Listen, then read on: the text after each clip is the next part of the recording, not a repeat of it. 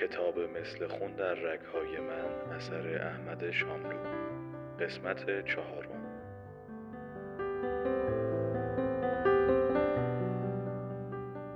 آیدای خوب خوشگل من آیدای یگانه من. زیبایی تو لنگری است که میان آفتابهای همیشه در نوسان است. زیبایی تو شکست ستمگری است و چشمانت من گفتند که فردا روز دیگری است. حالا دیگر چنان از احساسهای متضاد و گوناگون سرشارم که اگر بپرسی هر صبح را چگونه به شب میرسانم بی گفتگو در جوابت در میمانم. هیجان عظیم به دست آوردن تو قلب مرا از شادی انباشته است. اما تصور اینکه هنوز تا مدتی دیگر می باید از تو دور بمانم قلبم را از حرکت باز می دارد. چشمانت به من نوید و امید می دهند اما سکوت تو مرا از یسی کشنده لبریز می کند. آه چقدر احتیاج دارم که زبانت نیز از چشمهایت یاد بگیرد. که زبانت نیز چون چشمهایت مهربان و نوازش دهنده شود. که زبانت نیز مانند نگاهت به من بگوید که آیدا احمد تنهای دلتنگش را چقدر دوست می دارد. افسوس که زبان و لبان تو به قدر چشمهایت مرا دوست نمی دارند. اگر می دانستی چقدر محتاج نوازش های تو هستم اگر می دانستی چقدر مشتاق آنم که با من سخن بگویی به من بگویی که مرا دوست می داری و به من بگویی به من بگویی که خوشبختی به من بگویی که چه فکر می کنی چه می خواهی و فردای طلایی مشترکمان را چه جور می بینی افسوس آیدای کوچک من کاش می‌دانستی که حاضرم به جای هر دقیقه که با من از قلبت سخن بگویی یک سال از عمرم را بدهم. کاش می توانستی حدس بزنی که چقدر دوست می دارم با زبان خودت از محبت خودت با من حرف بزنی. دهان و لبانت به قدر چشم ها و دست هایت دوستم ندارند. دستان مهربانت دستهای مرا میان خود می‌گیرند و چشمهای عجیب تو که برای توصیف آنها کلمه زیبا کافی نیست. مرا زیر نوازش نگاههایت به خواب می‌برند اما لبانت نه. آنها نه با کلمه و نه با بوسه ای نه. آنها با من یگانه نیستند. آن روز آن نخستین روزی که من توانستم در خلوت آرزومندانه عشقمان تنگتر کنار تو بنشینم و گرمتر در آغوش مشتاق خود جایت بدهم لبان بی محبت تو سرد و نامهربان از لبان من گریختند. چیزی که من درست به خلاف آن تصور می کردم. آن روز لبان تو به بوسه آرزومندانه لبهای من جواب سردی نیز ندادند. من این بیمهری را هرگز فراموش نخواهم کرد.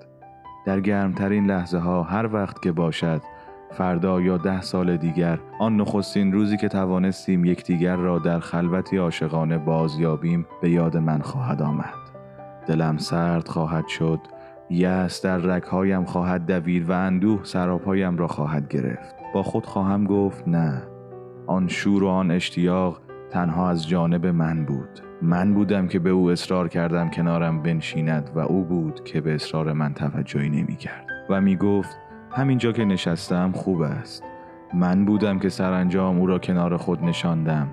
من بودم که دستش را به دست گرفتم و آخر سر من بودم.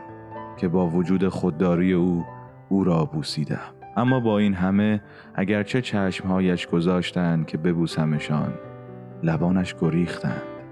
نه تنها به بوسیدن من رغبت و حرارتی از خود نشان ندادند بلکه از پاسخ دادن به لبان من نیز خودداری کردند.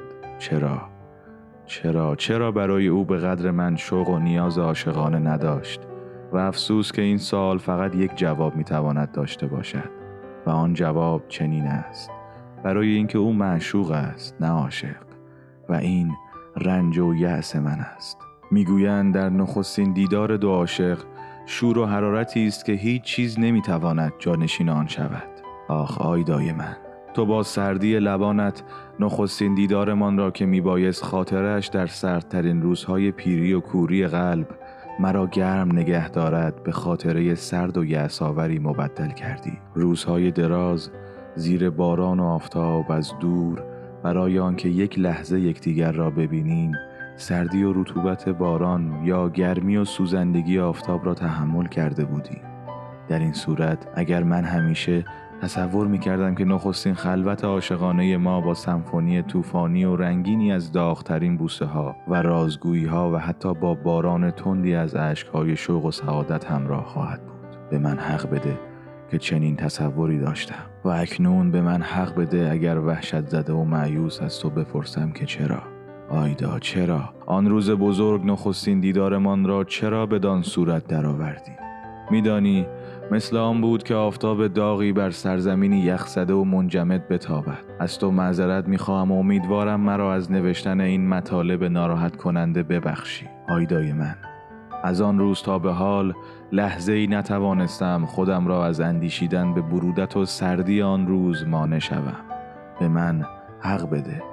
در نظر بگیر که آن روز تو با همه اشتیاق خود مرا بوسیده ای و من با سردی لبان خود را از تو دور کردم لبان خود را از تو دزدیدم و آن وقت ببین چه تصورات نامطلوبی در ذهن تو بیدار می شود آیا نمی بایست من هم به همان اندازه که تو مشتاق می بودی مشتاق تو باشم؟ لحظه ای نتوانستم به این مطلب نیندیشم و هزار گونه فرض ممکن و ناممکن برای خود تراشیدم که از همه این فرض ها و گمان ها تنها یکی ممکن بوده است که احتمالا با حقیقت وفق داشته باشد. تنها چیزی که به فکرم رسیده این است که تو در آن روز در وضع نامساعدی گرفتار بوده ای و فکر کرده ای که شاید بوسیدن تو باعث تحریک و در نتیجه سبب اختلال و ناراحتی هایی شود. چه می‌دانم؟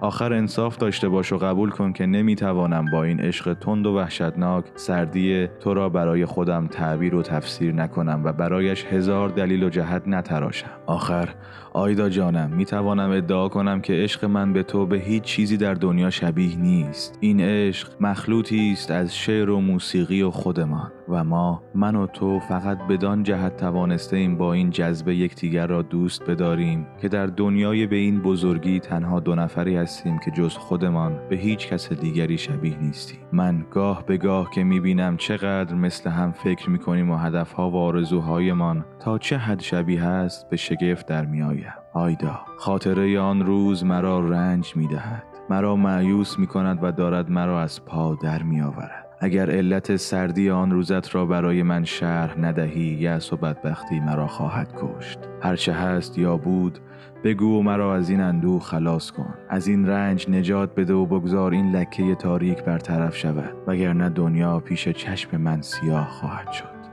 آیا مثلا تصور کرده ای که ممکن است این موضوع باعث ناراحتی من شود؟ اگر اینجور باشد باید یک قلم به تو بگویم دیوانه.